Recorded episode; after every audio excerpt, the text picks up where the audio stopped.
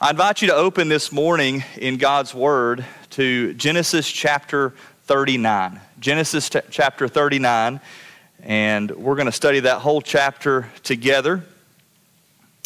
Picking up again in Joseph's uh, narrative. We took a little bit of a break last week in Genesis 38. It's, and I'll explain why Genesis 38 is where it is in Scripture. So uh, it seems a little bit out of place. I went back and, and uh, critiqued the message last week, and I realized I didn't really explain well why Genesis 38 is where it is. And so I want to make sure you get that today because it does seem a little bit peculiar. Uh, we, we read about Joseph in Genesis 37, and then suddenly he's not really mentioned in 38, and then chapter 39 we pick back up like we never left him. And so uh, we're going to explain why that is in a moment. You know, there was a, a, fifth century Greek philosopher that made this very profound statement, I think all of us would agree with. And I had heard it said before, didn't know who said it, so I Googled that, and I guess it was reliable. Uh, this gentleman said, The only constant in life is change. You've heard that before, right? The only constant in life is change. The narrative of Joseph's life, as much as any other Old Testament character, illustrates that truth.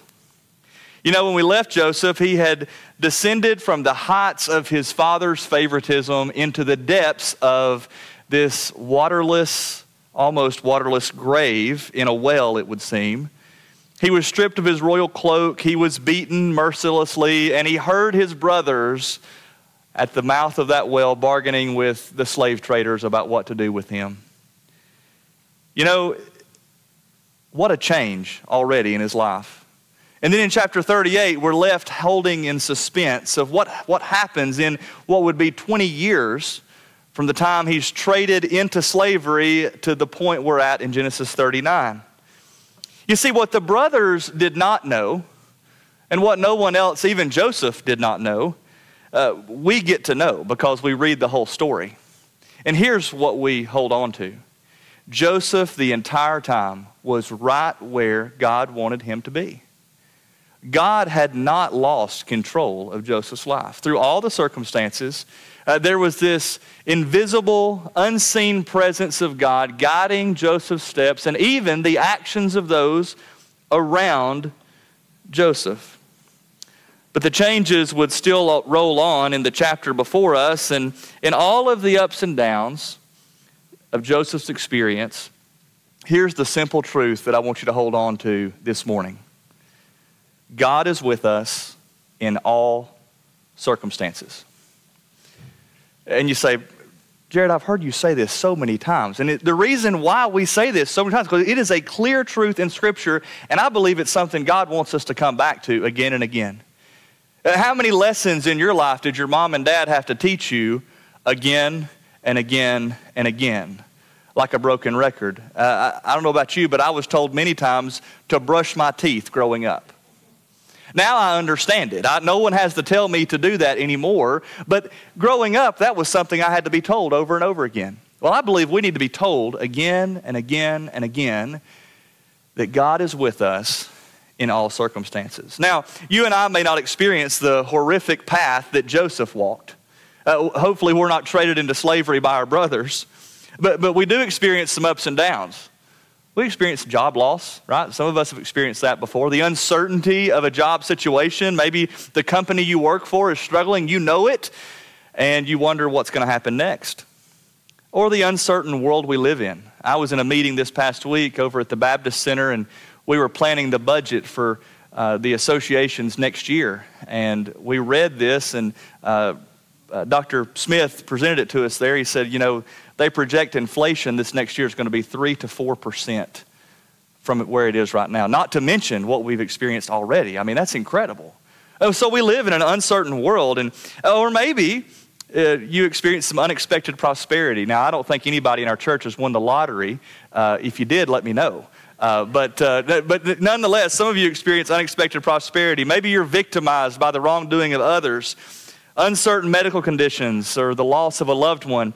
Listen, through all of these things, hold on to this. God is with us.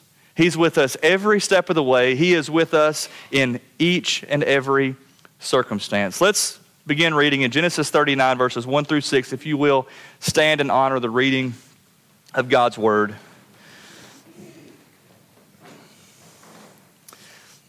The word, the word of the Lord says this Now Joseph had been taken to Egypt.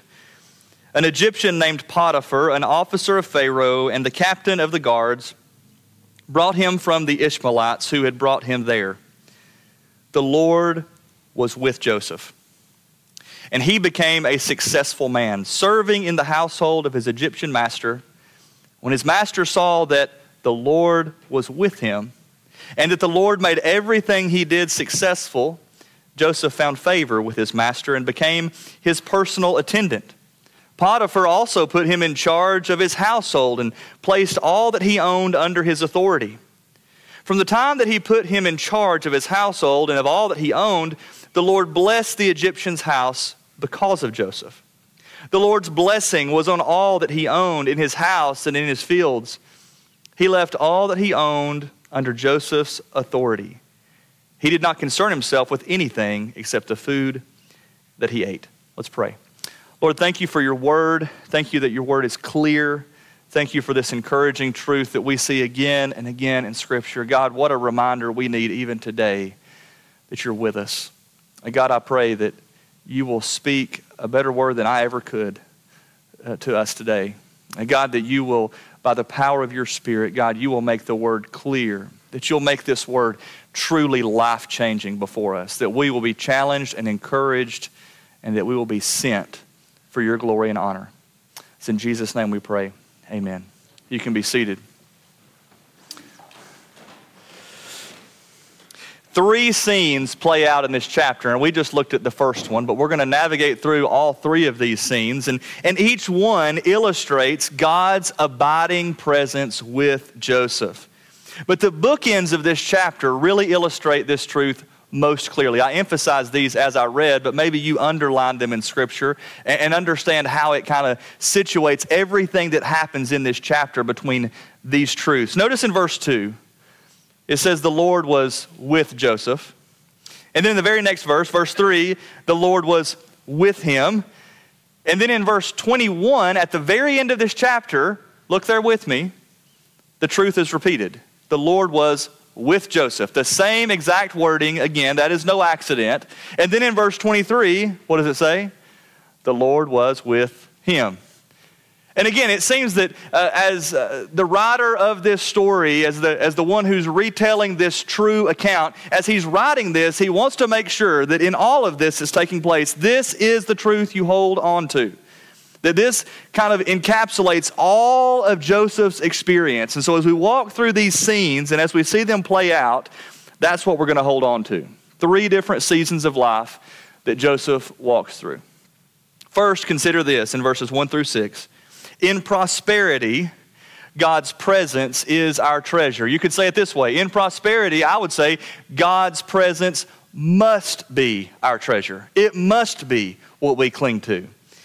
Now, I don't want to spend too much time in these first six verses because really the action starts to heat up in the next ones. But know this blessing presents a great danger for all of us. You know, for it's in blessing or prosperity that our eyes maybe begin to focus on the blessings instead of the one who has blessed us. But see, Scripture calls our attention back to God's presence. As Joseph experiences prosperity and the word blessing occurs again and again in those first six verses, it seems that our attention should not be on the blessing, but the blesser. Notice a couple of ways that this passage calls our attention to this. First, God's promises come into focus when we treasure his presence. This would kind of be the, the litmus test, if you will. This would be the proof that if his presence really is your treasure, you're holding on to his promises. You're holding on to who he said he would always be. It's interesting that the Lord, by name, his proper name, is mentioned eight times in this chapter. Eight times. I'm going to show you these really quickly. In verse 2, there's his proper name, the Lord. Verse 3, it's mentioned twice. In verse 5, two more times. And then go to the end of the chapter, again, those bookending verses there, verse 21 and then verse 23 again, two times. You say, why is that significant? Well, here's a Bible study tip for you. When you're reading your Bible and you run across anywhere where it says in the Old Testament, the Lord, and it says that anytime those four letters, L O R D, are in all capital letters, what uh, the translator of Scripture is trying to draw our attention to here is this is the proper name of God. This is personal God. This is the covenant God. This is the one that Israel knew to be their personal Lord and Savior. This is the one that Jesus would come to be in the flesh, right? So all of these personal names communicate that he is near. Now, why is this important in Joseph's story? You see, in the entire rest of this story, the name, the proper name of the Lord is only used one more time in chapter 49 and verse 18. And so it seems that at the beginning of his life, at the beginning of everything that's about to transpire in his life, uh, the writer of this story wants to communicate clearly the Lord was with him. Personal God was with him. Our covenant God is with him. Another reason this is significant is Israel would read this story later on. I want you to put yourself in their shoes. Remember, we're not the first ones to read this story. Israel read this story first. Maybe you think about when they were in Egypt and they were enslaved. Uh, you think about they're wandering through the wilderness and they're hearing this story from Genesis again and again. They were the first ones to read this, in fact. Remember in Exodus chapter 6 and verse 8 what the Lord says to Moses. Pay attention. The Lord speaks to Moses and he says, I will bring you to the land that I swore to give or I promised to give to Abraham, Isaac, and Jacob, and I will give it to you as a possession. And there it is I am the Lord. Friends, this is the God who's with Joseph. For Israel, the Lord was a promise keeping God, and for us, this is true as well. His presence is the fulfillment of all of his promises. This is why David would say it this way in Psalm 27 and verse 4. He said, I have asked one thing from the Lord. It is that what I desire to dwell in the house of the Lord all the days of my life. The Lord in his presence, our promise keeping God, he is our treasure. But notice this also. It's not just his promises that come into focus when he's our treasure. God's mission comes into focus when we treasure his presence. Look at verse 5 with me. It says in verse 5 From the time that he put him in charge, when he put Joseph in charge of his household and of all that he owned, the Lord blessed the Egyptian's house. Why? Because of Joseph. The Lord's blessing was on all that he owned in his house and in his fields. This word blessing is important in the book of Genesis because here's what it communicates it's a reminder of the original blessing that God gave to Abraham in Genesis chapter 12 and verse 3. Let's refresh our memories of that the Lord speaking to Abraham, and he says to Abraham, I will make you into a great nation. I will bless you. I will make your name great. And here it is you will be a blessing. He continues, I will bless those who bless you. I will curse anyone who treats you with contempt. And all the peoples of the earth will be blessed through you. You see, God blessed Joseph, and in blessing Joseph, Joseph was a blessing to Potiphar. This is God's mission understand something. When God blesses us with the treasure of the gospel, it is not for our sakes alone. It is so that then we can be a blessing to others. Brother or sister, listen carefully. The gospel is not a treasure to just hide in your heart, it's a treasure to be shared with a lost and dying world. At the beginning of the chapter, Joseph was in the palace. God's favor was clearly on him, and those around him, including Potiphar, had taken note. But things changed quickly as we move to the end of verse 6 and through verse 10. Notice this in temptations, God's presence is our conscience. In temptations, I would say it this way God's presence must be what guides us. The plot twist happens in verse 7. Before we get there, we need to make note of something. It says at the end of verse 6, there's this detail. Now Joseph was well built and handsome. Can we just make note of that? Right? And it was in the genes, you could say, right? The, same words are used of Rachel. Joseph was well built and he was a handsome young man. So just, I don't know, just hold on to that. Verse 7 After some time, his master's wife looked longingly at Joseph and said, Sleep with me. And the temptation is before him. Now, just a few quick words about what she says to him.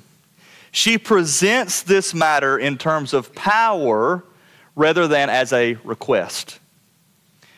In two words in the Hebrew language, that's it, two words, she says, Come to bed with me.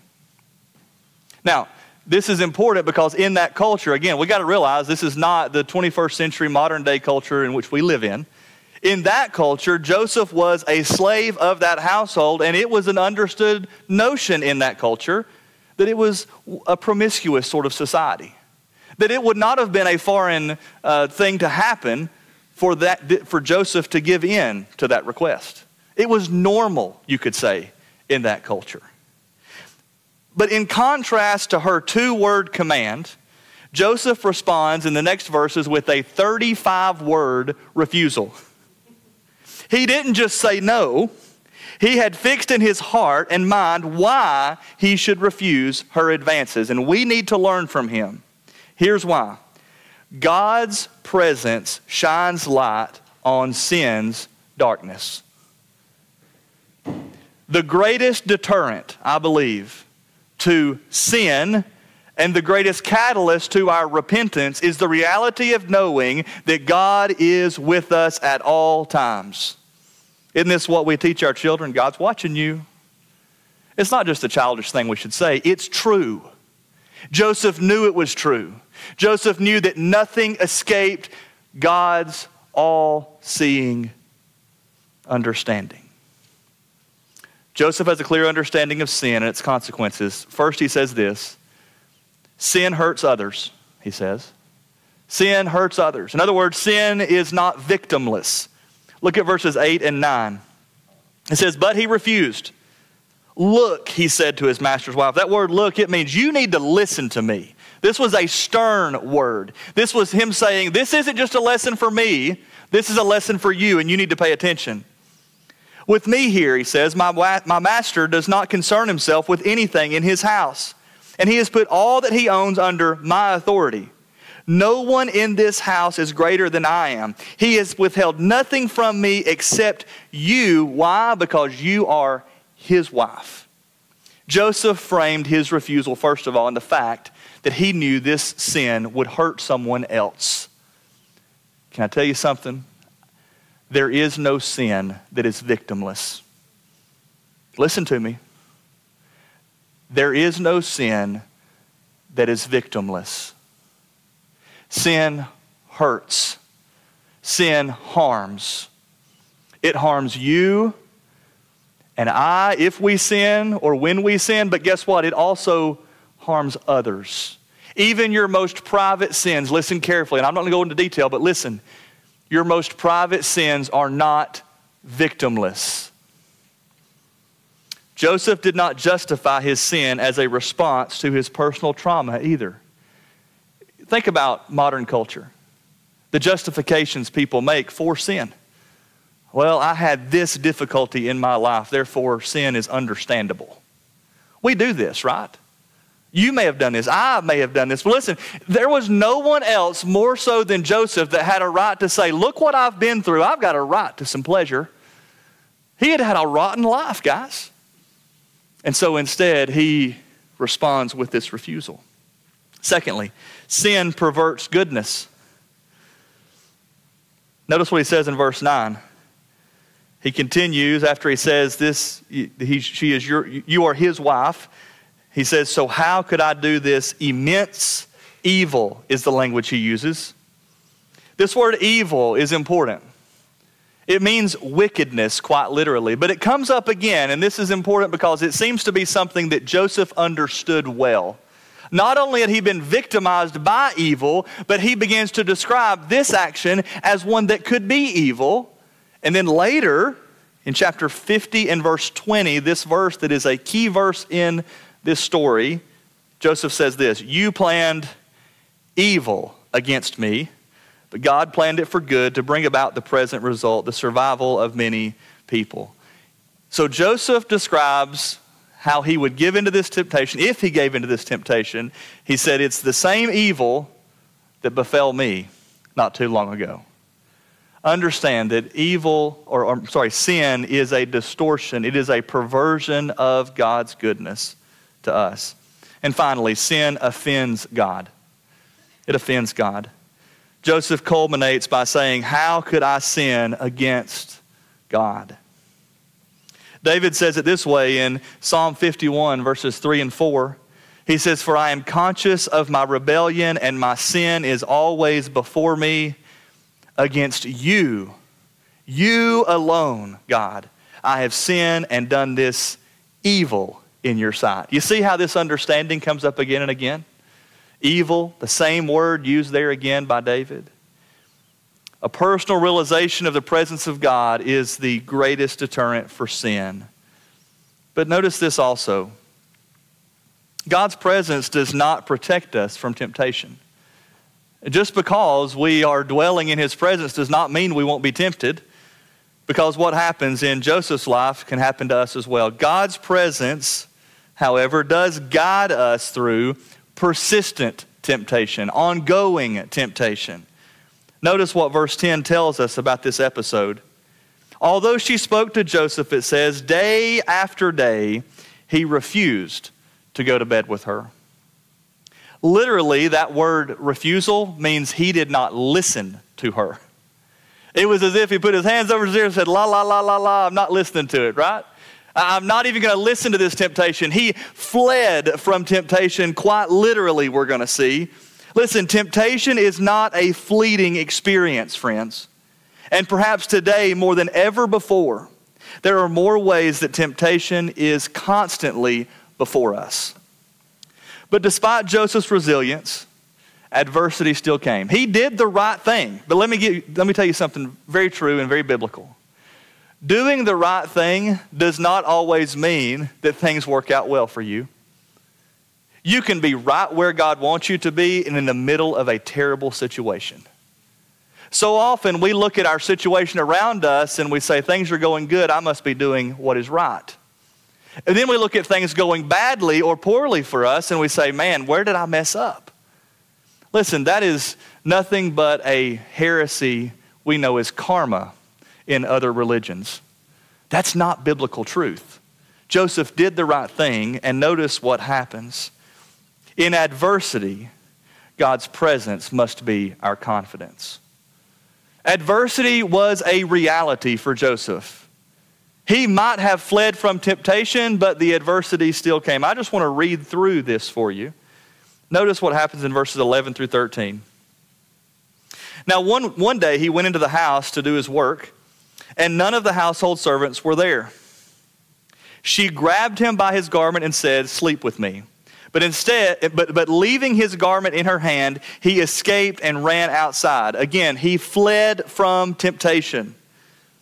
Verse 13. When she saw that he had left his garment with her and had run outside, she called her household servants and said, Look, she said to them, My husband brought a Hebrew man. By the way, that phrase Hebrew man is meant to be a racial slur in the biblical text to make fools of us. He came to me so he could sleep with me. That's a lie. And I screamed as loud as I could. Oh my goodness, there's another lie. And when he heard me screaming for help, there's a lie. He left his garment beside me and he ran outside. I would say the only true part of that is that last statement. Do you see what happened here? He did the right thing, but he still had to walk through adversity. But we can still be confident, and Joseph could too. Listen carefully. Words had harmed Joseph she continues to weave a tale, an untrue tale that harmed him. And we don't even get to hear Joseph's rebuttal. Perhaps he didn't offer one. But pay attention. We can be confident even when words hurt us. Words hurt. Words do harm. Scripture speaks to this again and again. Beware of gossip. Beware of a slanderous tongue, the scriptures say. But I want you to see also what happens in verses 19 and 20. After all of these lies, says this When his master heard the story, his wife told him, These are the things your slave did to me. He was furious. This word furious is one of burning, intense anger that could not be quenched. That's the picture here. He was more than just a little upset. He didn't just buy this story and have a little doubt in his mind. No, he bought this story hook, line, and sinker. And here's what happens he had him thrown into prison where the king's prisoners were confined. So Joseph was there in prison, the scriptures say. Now understand this his anger was so intense. It would have been understandable, and I would even say expected in that culture, for him not to go to prison. He should have been killed for what happened. But by God's grace and because of God's mercy and his protection and his goodness, he at least was alive in prison. Why? Listen carefully. We can be confident even when others abandon us. It wasn't just words that hurt Joseph. He was abandoned. That emphasis there that he went to prison. This is an isolated place. This is a place where there is no advocate, if you will. Paul would say it this way in the New Testament. Paul, who spent so many hours in prison, so many days, so many years, he said it to this way, young, said it this way to young Timothy.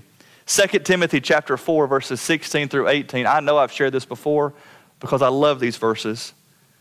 Paul says, At my first offense, no one stood by me, but everyone deserted me, he says. May it not be counted against them, but the Lord stood with me. You catch that? He says, Nobody else was there, but the Lord was with me. Listen, God's presence God's presence gives us confidence when everyone else, it seems, has abandoned us. So Joseph is thrown into prison. Now look with me at verses 21 through 23. It's kind of a retelling of what happened in the palace, but now he's in the prison. But it's the same sequence of events. But the Lord was with Joseph, it says, and extended kindness to him. He granted him favor with the prison warden, just like he did with Potiphar. The warden put all of the prisoners who were in the prison under Joseph's authority, just like Potiphar did. And he was responsible for everything that was done there. The warden did not bother with anything under Joseph's authority because the Lord was with him. And the Lord made everything that he did successful. There's a phrase in verse 21 that we need to cling tightly to. The translation of scripture I just read says this that the Lord was with Joseph and extended kindness to him. Your Bible may say that the Lord showed love to him or extended loving kindness to him. And I think that's a better understanding of this verse. I think that uh, perhaps this translation didn't convey that clearly. Because here's the truth, friends we can be confident ultimately because God loves us. God loves us. In all of this, God's motivation for walking with Joseph and being present with him in all circumstances, in all of this, it was because of his love that he was there. This, I said this last week and I'll say it again. Christianity is the only world religion that has this concept of God's abiding presence. We don't have to earn his love or his favor. Joseph, notice, utters not a word to the Lord here, but the Lord loved him. And he was confident because of it. As we come to a time of response, I want to just lay a few things before you. What do you do with this? What do you take with you? Couple questions. Are you aware that God is with you in all circumstances? A better question is this Does your life reflect the realization that God is with you in all circumstances. It says that Potiphar made note that the Lord was with Joseph. There is a world that is watching how we respond to adversity. And Potiphar made note that the Lord was with Joseph. Something was unique about him. Does your life, as you walk through difficulty, as you walk through temptation, does it present to a watching world your understanding that God is with you in all circumstances. You know, there's a reason why in John chapter 15 and verse 5, Jesus said this I am the vine, and you are the branches. The one who remains in me or abides in me, and I in him produces much fruit. And he says this because you can do nothing without me. We want to focus on that fruitfulness part, but I want you to focus on that last tagline there. Without him, you can do nothing. Believer, does your life reflect that today? But non believer, if you've never before done this, I invite you to cling to his presence. Cling to his presence. And it's with his presence, with him walking with you, you can walk through adversity and difficulty.